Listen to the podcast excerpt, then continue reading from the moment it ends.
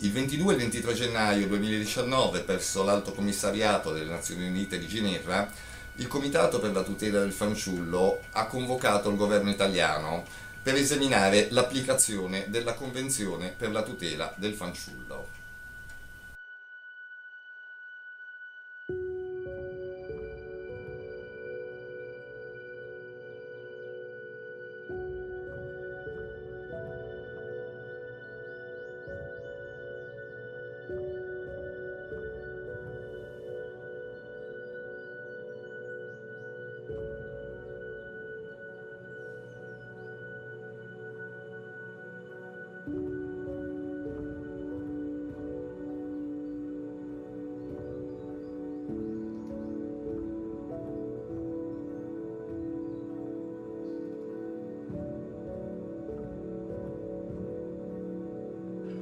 Okay, good morning everyone.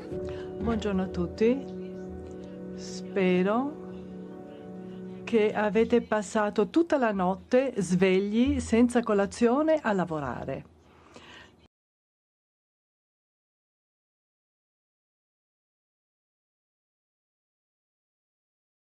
parte nel 2002 avevate adottato tramite il Servizio Nazionale di, della Sanità un sistema di referente per le vittime di abusi sessuali. Questo è stato messo in pratica e se questi, questi centri sono di facile accesso.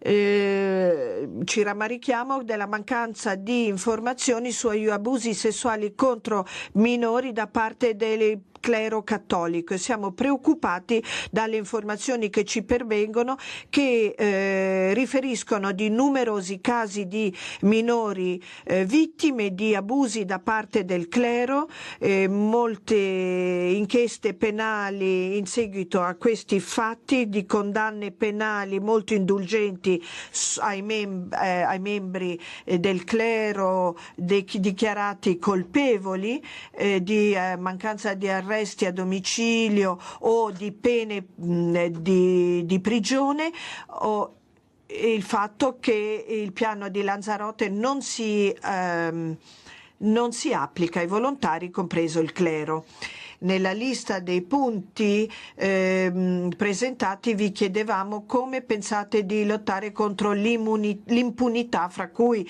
i membri del clero alla luce dell'articolo 4 del patto de, la, dei patti lateranensi che non obbligano il clero a denunciare i casi di abusi presso la giustizia nazionale. Prevedete dei provvedimenti per er, sradicare l'impunità che regna per lottare contro queste situazioni.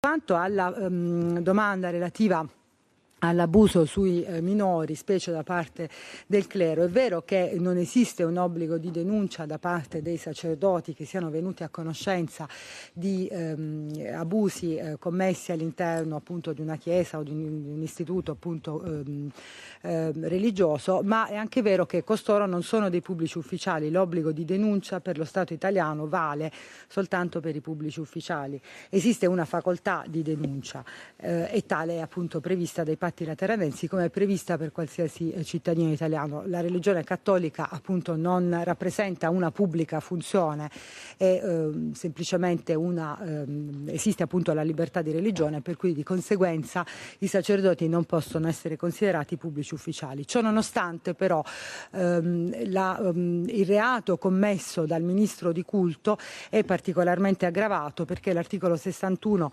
ehm, del codice penale che detta le circostanze aggravanti comuni che possono comportare, qualora concorrano tra loro, anche un aumento della pena di due terzi, prevede al numero 9, 61 numero 9, che il colpevole del reato, che può essere appunto il reato di abuso, di abuso sessuale, che sia un ministro di culto, si vedrà aggravata la pena. Come come anche può sussistere l'applicazione dell'articolo 61 numero 11, il fatto che il reo abbia commesso il ehm, reato con abuso di autorità o di relazioni domestiche o anche di ospitalità, ad esempio appunto l'ipotesi di un minore che sia ospitato in, una, ehm, in un istituto religioso, ehm, ehm, ovvero appunto l'11 ter l'aver commesso un delitto eh, contro la persona ai danni di un soggetto minore all'interno o nelle adiacenze di un un istituto di istruzione o di formazione. Quindi esiste la possibilità comunque di applicare le circostanze aggravanti che comportano un aumento della pena che se concorrono appunto ehm, in, un numero superi- in un numero di due o più possono comportare un aumento della pena addirittura eh, di due terzi della pena base che già per i reati di abuso sessuale nel codice penale italiano è punita abbastanza gravemente. Se vuoi.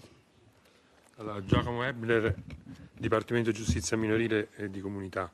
Ad integrazione sull'abuso di, mezzi di correzione, volevo aggiungere due cose. Uno che le, l'abuso, la sproporzione è sempre punita sempre più rigidamente dalla giurisprudenza, la giurisprudenza è sempre più rigida, quindi qualsiasi condotta violenta sostanzialmente è, è perseguita. Secondo che questo, l'articolo 571, l'abuso di mezzi di correzione, è un reato di pericolo quindi anche il pericolo di lesione o di conseguenze sostanzialmente viene punito, ciò comporta che ogni conseguenza, eh, cioè il concetto di malattia è più ampio di quello degli altri normali reati. E ogni conseguenza, anche ansiosa, di stato di ansia, depressione, eccetera, viene comunque perseguito e viene ricompreso nell'alveo della norma. Quindi a una maggiore apparente elasticità della fonte corrisponde a, a monte corrisponde a una maggiore rigidità a valle. Come avete potuto vedere dal, dal video, l'esamina dell'Italia non è andata proprio così bene. Il Comitato il 7 febbraio 2019 rilascerà all'Italia una serie di eh, raccomandazioni alle quali il governo dovrà adeguarsi per rimanere conforme alla Convenzione ONU per la tutela del fanciullo.